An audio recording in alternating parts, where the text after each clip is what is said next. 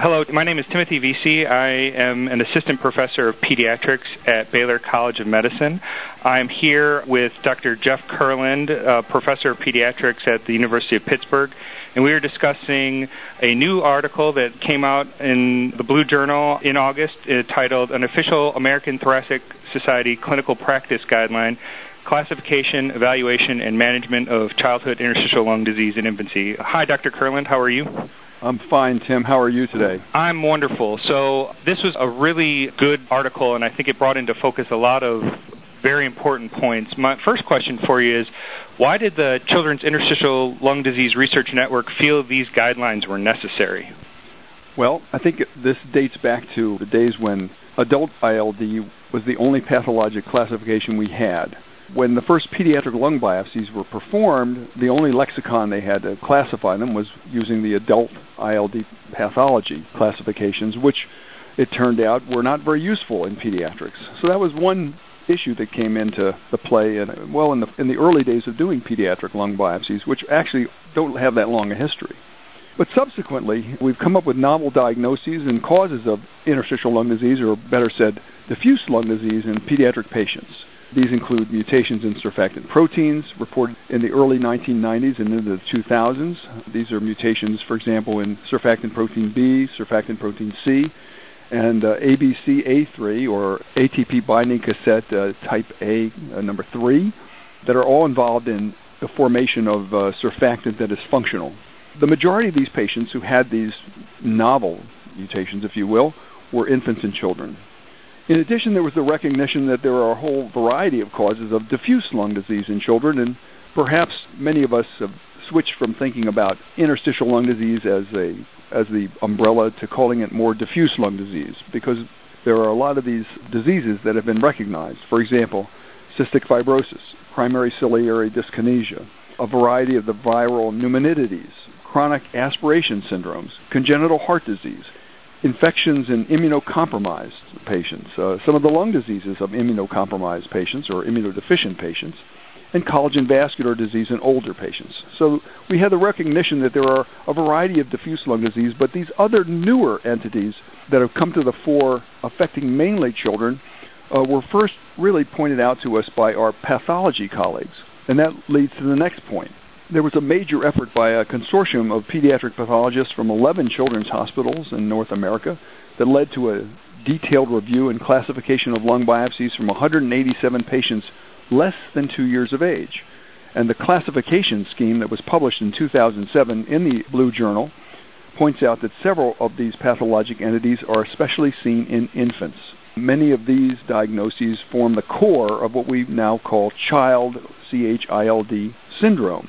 These include mutations in surfactant proteins that I've already mentioned, neuroendocrine cell hyperplasia of infancy, or NEHI, pulmonary interstitial glycogenosis, or PIG, and the um, alveolar capillary uh, dysplasia with misalignment of the pulmonary veins. So these are just examples. Finally, or maybe not finally, but there have been advances in our investigative armamentarium. I mean, we now have techniques for improved imaging of these patients using controlled volume high resolution CT scanning. We also now have infant pulmonary function tests that are becoming more and more widely available. And as you can imagine, we have improved genetic testing and identification of genetic causes of diffuse lung disease in these patients. At a meeting that was held in association with the Rare Lung Disease Consortium, this was in about 2004, a pediatric group was involved with that meeting and parents of some of these patients with these rare diagnoses uh, were actually uh, in attendance at our meeting. So the idea of the statement that ultimately came to be produced was brought up at that time, and we moved from then and have worked over the years to hone this particular guideline into the shape it's in. And believe me, it uh, took a lot of work by a lot of people to do it.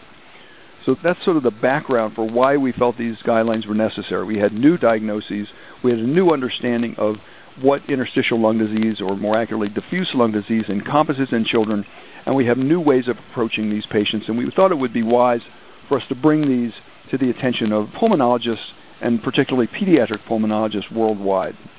I completely agree with that. And I mentioned in the beginning the Children's uh, Interstitial Lung Disease Research Network. I should explain that both Dr. Kurland and myself are members of this research network, and it's a group of physicians that are focused on these rare disorders across both the U.S. and now worldwide. And so that's the group that produced these guidelines. So at that initial meeting with those families that I talked about, uh, those families founded the Child Foundation that has been supportive of our group and continues to do that for us. So they should get a plug here too. So my next question for you, Dr. Kurland, is how do you feel these guidelines will alter the care of children with diffuse lung disease? Well, there's a few really important points that we have to make about how we're going to care for these children. I think the first point is what we know about these entities is really nascent. I think we, we have a lot to learn. The first point I want to make is that how do we define child syndrome? And these are infants or children who have at least three of the four following criteria. First, they have to have respiratory symptoms such as cough, tachypnea, difficulty breathing, exercise intolerance for older children, for example. Number two, they have to have respiratory signs, documented tachypnea, adventitious sounds such as crackles, retractions while breathing, digital clubbing, failure to thrive, or respiratory failure. Third, they must have hypoxemia, and fourth, they must show diffuse abnormalities on chest radiograph or, preferably, chest tomography or CT scans of the chest. Now, if you think about that for just a minute or two, one should realize that there are a lot of pediatric lung conditions that would easily fit into that description. So, one of the important points about defining child syndrome, in order to make that diagnosis of child syndrome and narrowing it down, one must first rule out many of the other, much more common forms of diffuse lung disease in children and infants, particularly. I've already mentioned some of these, uh, but I'll mention them again. We have to rule out cystic fibrosis, primary ciliary dyskinesia if possible, aspiration syndromes that cause massive aspiration problems, immunodeficiency states, congenital cardiac disease, pulmonary infection. These are these are the main ones. Uh, there are probably others too. So this means that before one embarks on a uh, real specialized investigation that's uh, necessary to diagnose these novel entities, it's important first to do the job of any pediatric pulmonologist. First, get a good history of the family, including a family history. Carry out a good physical exam and look for signs of pulmonary and cardiac disease or other collagen vascular disease, etc. Make sure the patient is not immunocompromised, doesn't have cystic fibrosis, isn't chronically aspirating, and doesn't have a diffuse viral infection.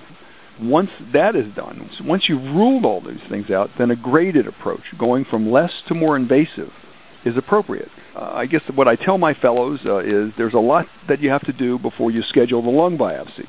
Now, having said that, the patient's status itself will be of really great importance in guiding how fast you do your clinical investigation and often the scope of the investigation that you're going to do.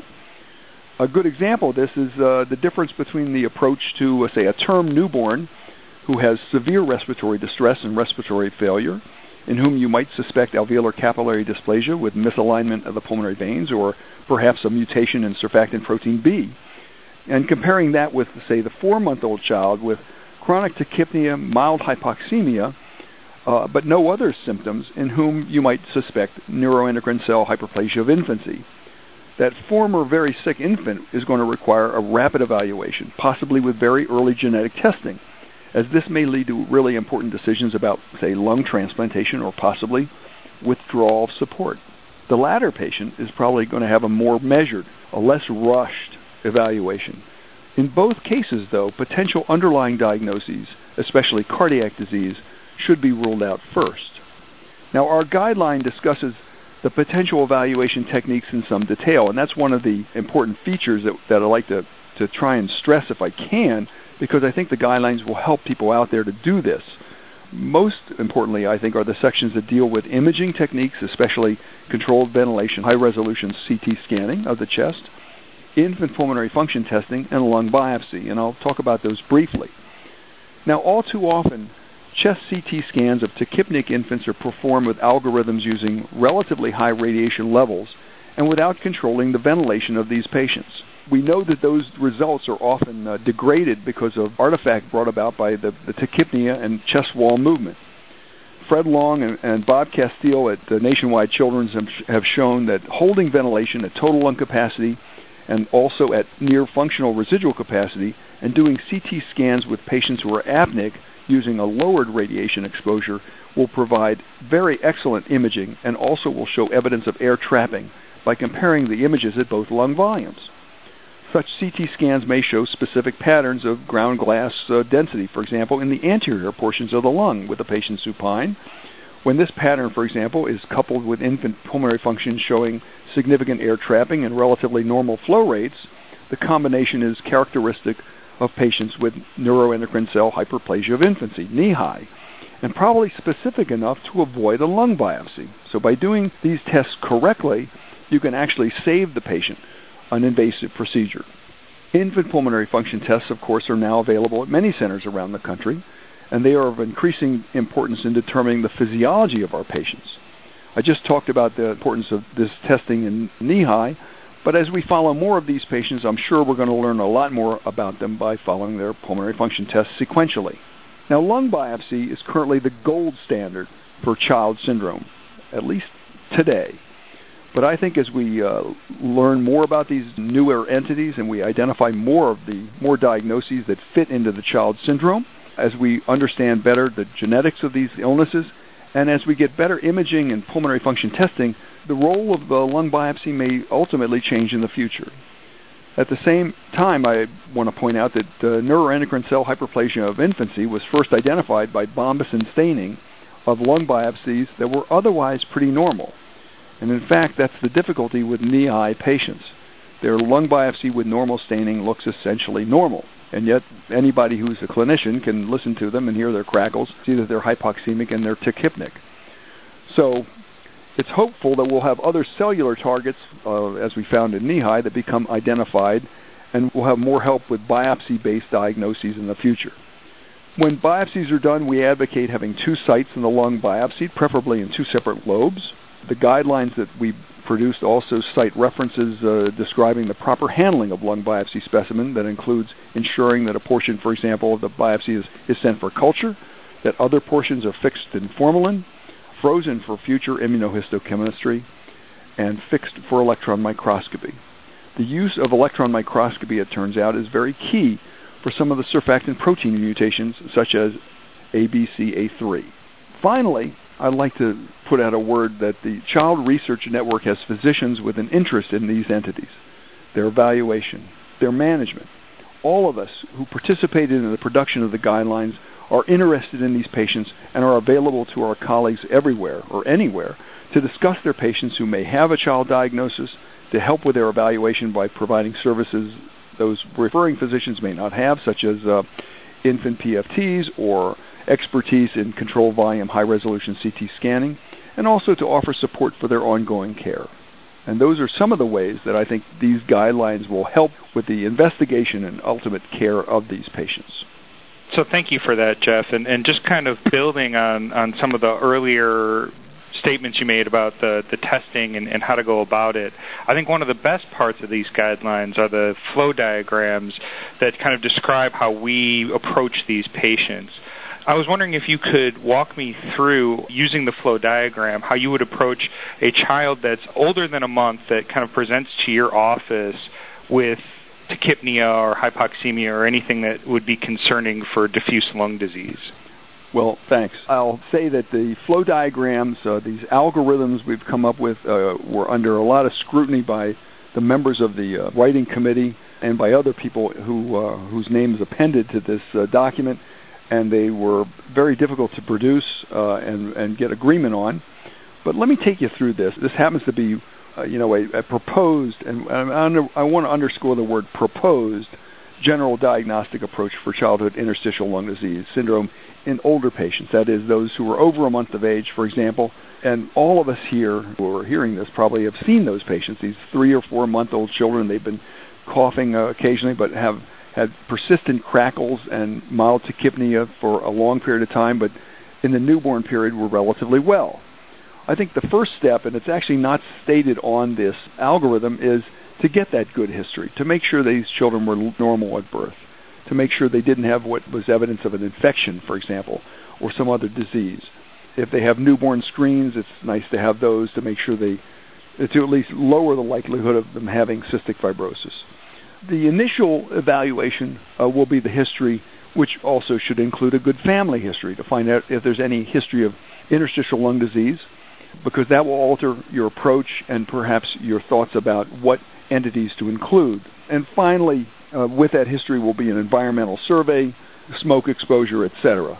A good physical exam again when you are at a point where you really need to start looking at uh, evaluating these patients more thoroughly, uh, we recommend that you make sure they don't have congenital heart disease or pulmonary hypertension by a simple EKG and echocardiogram. We don't advocate necessarily doing a catheterization right away. We recommend that uh, you rule out immunodeficiency states, HIV, cystic fibrosis, or persistent aspiration if you can, uh, with the appropriate studies if you feel that there's a chance these patients may have either an airway abnormality or a um, pulmonary infection uh, based on perhaps a chest x-ray, then obtaining other studies such as bronchoscopy and bronchoalveolar lavage may be indicated. But if those all turn out to be negative, if all those studies that you've done uh, don't give you a diagnosis, or if they have a positive diagnosis such as aspiration syndrome and you treat it and yet they seem to be deteriorating, we would advocate proceeding to a controlled volume high resolution CT scan.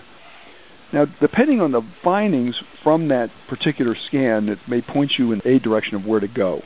If the controlled volume high resolution CT scan is suggestive of alveolar proteinosis, uh, diffuse ground glass, or crazy paving, uh, genetic testing for surfactant mutations is uh, is what we would recommend.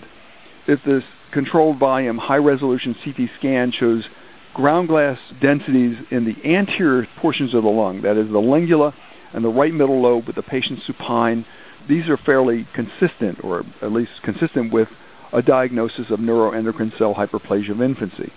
In that circumstance, we would have you consider infant pulmonary function testing. If the high resolution CT scan is non diagnostic, we would also suggest infant pulmonary function testing. If the infant pulmonary function tests show air trapping and preserved flow in patients whose CV HRCT or high resolution CT scan is consistent with neuroendocrine cell hyperplasia of infancy, that combination suggests that those patients indeed have neuroendocrine cell hyperplasia of infancy or NEHI. At that point, we would not recommend a biopsy and would instead observe the patient. And we'll talk about the patients uh, with NEHI in a second. If the infant pulmonary function tests are not consistent with neuroendocrine cell hyperplasia of infancy, we would advocate that uh, those patients undergo lung biopsy for more exact diagnosis. In the patients whose high resolution CT scan is non diagnostic and have undergone infant pulmonary function testing, and those are not diagnostic, we feel most likely those patients would benefit from uh, lung biopsy also. Now, lung biopsies, again, should be studied by uh, electron microscopy in addition to routine fixation. And if in any circumstance the lung biopsy itself is consistent with a surfactant mutation, with abnormal lamellar bodies, or other findings that are consistent with either SPB or ABCA3, ABCA3 mutations, genetic testing, if it hasn't already been done, should be undertaken and done. That's a, an overview of this way we approach these patients. Let me say again that the first step is always the good history and physical. The next step is the least invasive uh, studies you can do, uh, EKGs and echocardiograms, basic blood work to rule out immunodeficiency and HIV, sweat test, which is also uh, minimally invasive, and then we move to bronchoscopy BAL if necessary, controlled volume high resolution CT scan, infant pulmonary function tests, and genetic testing also. Uh, the lung biopsy is, uh, if you will, the court of last resort. That's the because that's the most invasive thing we do, and we would prefer to do the other tests prior to doing the lung biopsy, if at all possible. So thanks, Jeff. I, I think that was uh, very useful to, to run through it. And so throughout the first couple of questions, we've hinted at some of the genetic breakthroughs and things along those lines for diffuse lung disease in children. I think the use of genetic testing has really increased as our knowledge about these disorders has improved. Uh, could you talk a bit about the genetic testing we are now recommending for these children? Well, you're absolutely right, Tim. The major advances, I think, that have been made in pediatric interstitial lung disease and, and child syndrome itself have mostly been, or most importantly, been in the area of molecular biology and genetic diagnosis. As I mentioned earlier, the surfactant proteins, SPB and SPC, uh, were the, among the first mutations associated with diffuse lung disease, interstitial lung disease in childhood. If you think about it, these were only described in the um, early or mid 90s, so these are not very, quote, old, end quote, diseases. But other diseases have also been shown to be genetically based.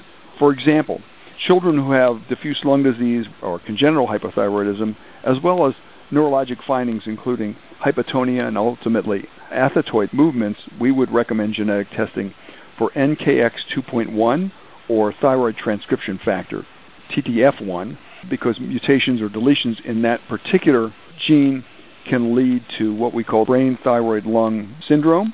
One of the difficulties in that diagnosis is that not all children with mutations in NKX2.1 have all three organ systems involved. Another area of uh, interest is the entity of alveolar capillary dysplasia with misalignment of the pulmonary veins. This has been associated with FOXF1 deletions or mutations.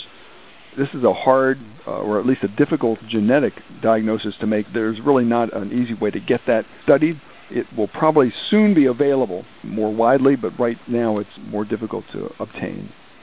If you have children with a pulmonary alveolar uh, proteinosis in the neonatal period, we would recommend testing for SPC or ABCA3 mutations, as well as genetic testing for the genes encoding colony stimulating factor receptor 2, alpha and beta chains. Those are known as CSF2RA and CSF2RB. Now, those are not always available it's also important if you do that to obtain serum levels of granulocyte macrophage colony stimulating factor. This is not a strong recommendation because it's really not easily available to get studies of, of mutations in CSF2RA or CSF2RB. But again, this should become more available in the near future. And I'll say this these are fairly selective because we're looking at patients who have alveolar proteinosis. You can diagnose that alveolar proteinosis relatively easily with a good high resolution CT scan with controlled ventilation, as you can have some specific findings that are consistent with this. In addition, having a bronchoalveolar lavage that results in a milky effluent that has few cells and is PAS positive on staining is also consistent with pulmonary alveolar proteinosis. So, those are some examples of some of the genes that are involved. Again, I'd like to say that you need both some clinical information before you proceed down this path, but with very, very sick children early, it's more important that you uh, you try and get the results fairly quickly. Again, getting a genetic answer with a blood test is sometimes much better than having to wait uh, to get a lung biopsy in, a in a very, very ill child. It is now possible to get SPB mutation results in less than 10 days from some of the clinical labs that are available commercially. The others usually take longer. Uh, SPB is a fairly small molecule, and so it can be, and a fairly small gene, uh, so it can be uh, rapid to obtain the results. One of our figures in our paper does describe the anomalies that one should think of, early or not, depending on the age of the child, depending on their symptoms, and this points out that if the child is a newborn with respiratory distress syndrome and, and or pulmonary hypertension, if there are no other anomalies, then starting off with uh, surfactant protein B and ABCA3 initially would be appropriate. Uh, but if there are other anomalies, such as renal anomalies, then a FOX F1 looking for ACD, uh, that is alveolar capillary dysplasia with misalignment of the pulmonary veins. If they are hypothyroid, uh, have abnormal tone or abnormal movements, uh, adding NKX 2.1 is uh, not unreasonable. For those children who don't present in early infancy but do present before the age of two, then uh, uh looking for mutations in surfactant protein C or the genes encoding ABCA3, as well as uh, if they have pulmonary alveolar proteinosis, then looking at CSF R2A and CSF R2B, that is the receptor uh, for GM-CSF. So yeah, that's figure four in the paper, and I agree. That's, that's figure a, four. That's figure four in our paper. That is yeah, correct. that's a very good uh, figure to refer to. So, you know, unfortunately, the only kind of definitive and life-saving treatment for a number of these children with these diseases is lung transplant. You are a lung transplant physician and have some experience with these patients, and I was hoping you could give me your perspective on lung transplant for uh, child syndrome or diffuse lung disease. Well, first say that our center here in Pittsburgh has not done a lot of these patients, has not done transplants on many of these patients. We have done at least one or two. Uh, the center with the largest experience at this point and with the largest published experience uh, certainly is uh, Children's Hospital in St. Louis. So I'll just say a few things in general about lung transplantation. Uh, first, lung transplantation is truly a last resort and should be a treatment that is reserved for patients who have no other viable means of prolonging their life. It is something that must be entered into um, very carefully, and it should be done at a center that has a fair amount of expertise in this. I would say that goes especially so for young patients. It's nice to have a place that has a fair amount of experience doing uh, lung transplants in infants and children.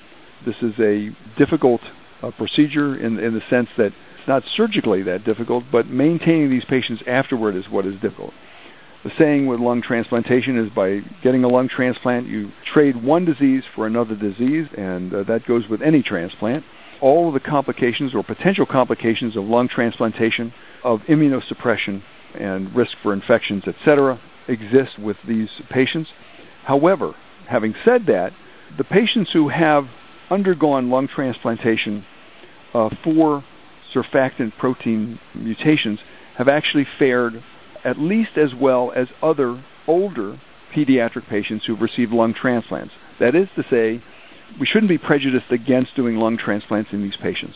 If we can get them through the transplant itself, it turns out their long term survival seems to be equivalent to that seen in other older patients who get transplanted. Most of those, by the way, are patients who are transplanted for cystic fibrosis.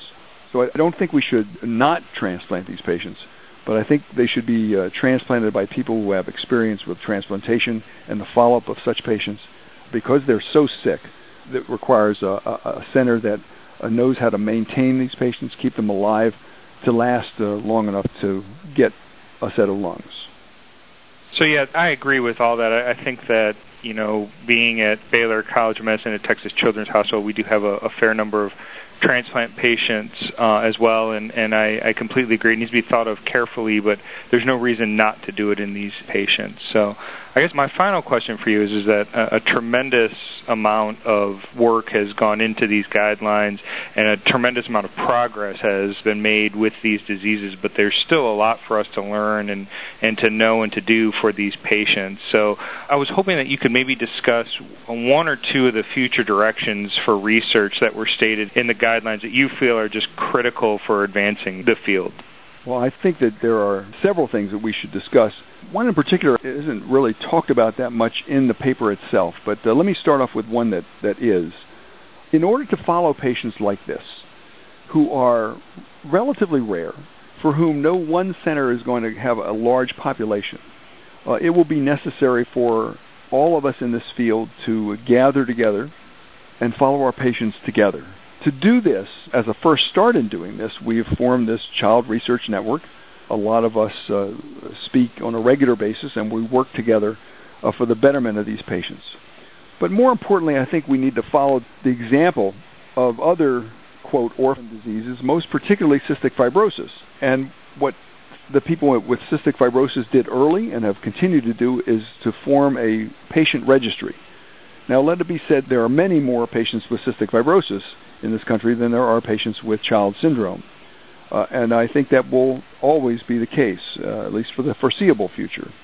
However, we have, as members of the Child Research Network, started a child syndrome registry, a database that will enable us as a group to follow these patients over time longitudinally, to see their progress, to see what the natural history of these entities is. I think it's fair to say that neuroendocrine cell hyperplasia of infancy, only described in 2005, has an unknown natural history. The only way we'll really be able to, to document how this disease performs or, or what happens to these patients is to follow them through a registry like this. That being said, this registry is now uh, in use and has started to go live. Entry of patients is being done by a variety of us around the country. And I think that we, as centers uh, interested in these patients, uh, need to add these patients as we get them. So we'll all learn as we go. The other thing I want to talk about in terms of future directions is we need uh, good models of these diseases. We know very little about uh, neuroendocrine cell hyperplasia of infancy. We don't know why it occurs, so why these patients are as sick as they are with only having the pathology that shows additional cells in the airway walls, if you will, and it doesn't explain their findings, and it doesn't explain why these patients um, have problems. So we need this for all of these diseases. One way to do that is to uh, derive pluripotential stem cells from these patients, and uh, Dr. Darrell Kotton at Boston University has been helping to guide us uh, towards this goal. I think uh, that will be very useful in the future in having a, a means to examine the molecular biology and the cellular biology of these entities. If you think about it, having pluripotential uh, stem cells will allow us to interrogate the real molecular biology of the child entities, and ultimately it, it could serve as a potential tool for in vitro evaluation of potential treatments. Obviously, right now there are very few proven treatments for many of these child entities. Now, we all, all of us in the field use drugs such as hydroxychloroquine, we use steroids, we use IVIG, but none of those, none of those have been really fully studied in any way, shape, or form. We need to be able to study them in vitro. Uh, we need to be able to do multi-center clinical trials uh, of those drugs also, and that's the third area I'd like to, to mention. Having said the, about the pluripotential stem cells, we can look at in vitro responsive cells to various uh, biologics or chemicals, but to really test whether agents are, are truly effective will require multi-center trials and double-blind studies that will allow us uh, to see if drugs that we think are effective truly are effective and whether they have side effects that outweigh their benefits. For this, we're going to rely on both the Child Research Network and our colleagues around the country. Uh, having a registry will help us identify patients. Uh, having a, a, network of physicians will help us get these uh, projects off the ground and get them started and uh, get answers to the questions that both we and our patients and their families have. To put it the way uh, some families feel, it's uh, we can tell them what their children have based on a lung biopsy or based on genetic testing, but we don't know a lot about how to treat them. And um, while it may be comforting to some families to have a diagnosis, to many other families it's um, comforting, but at the same time frustrating. I think uh, if we can find better ways of of helping these children of finding new treatments for them that will be effective, then we will have really done what we should do for this set of diseases. I'm sure as we find new entities, um, and I'm sure there are some out there, we will have to go through the same process. We're going to have to find out about the natural history. We will have to find out what drugs work. We'll have to find out how they work and do trials again to find uh, treatments that are effective and safe uh, thank you for that last point there. And I just want to thank Dr. Kurland for taking the time today to go over these guidelines. I, I think that they're very critical to, to helping these children for disseminating this information. So uh, thank you, Dr. Kurland. Uh, I really appreciate your time. Thank you very much, too.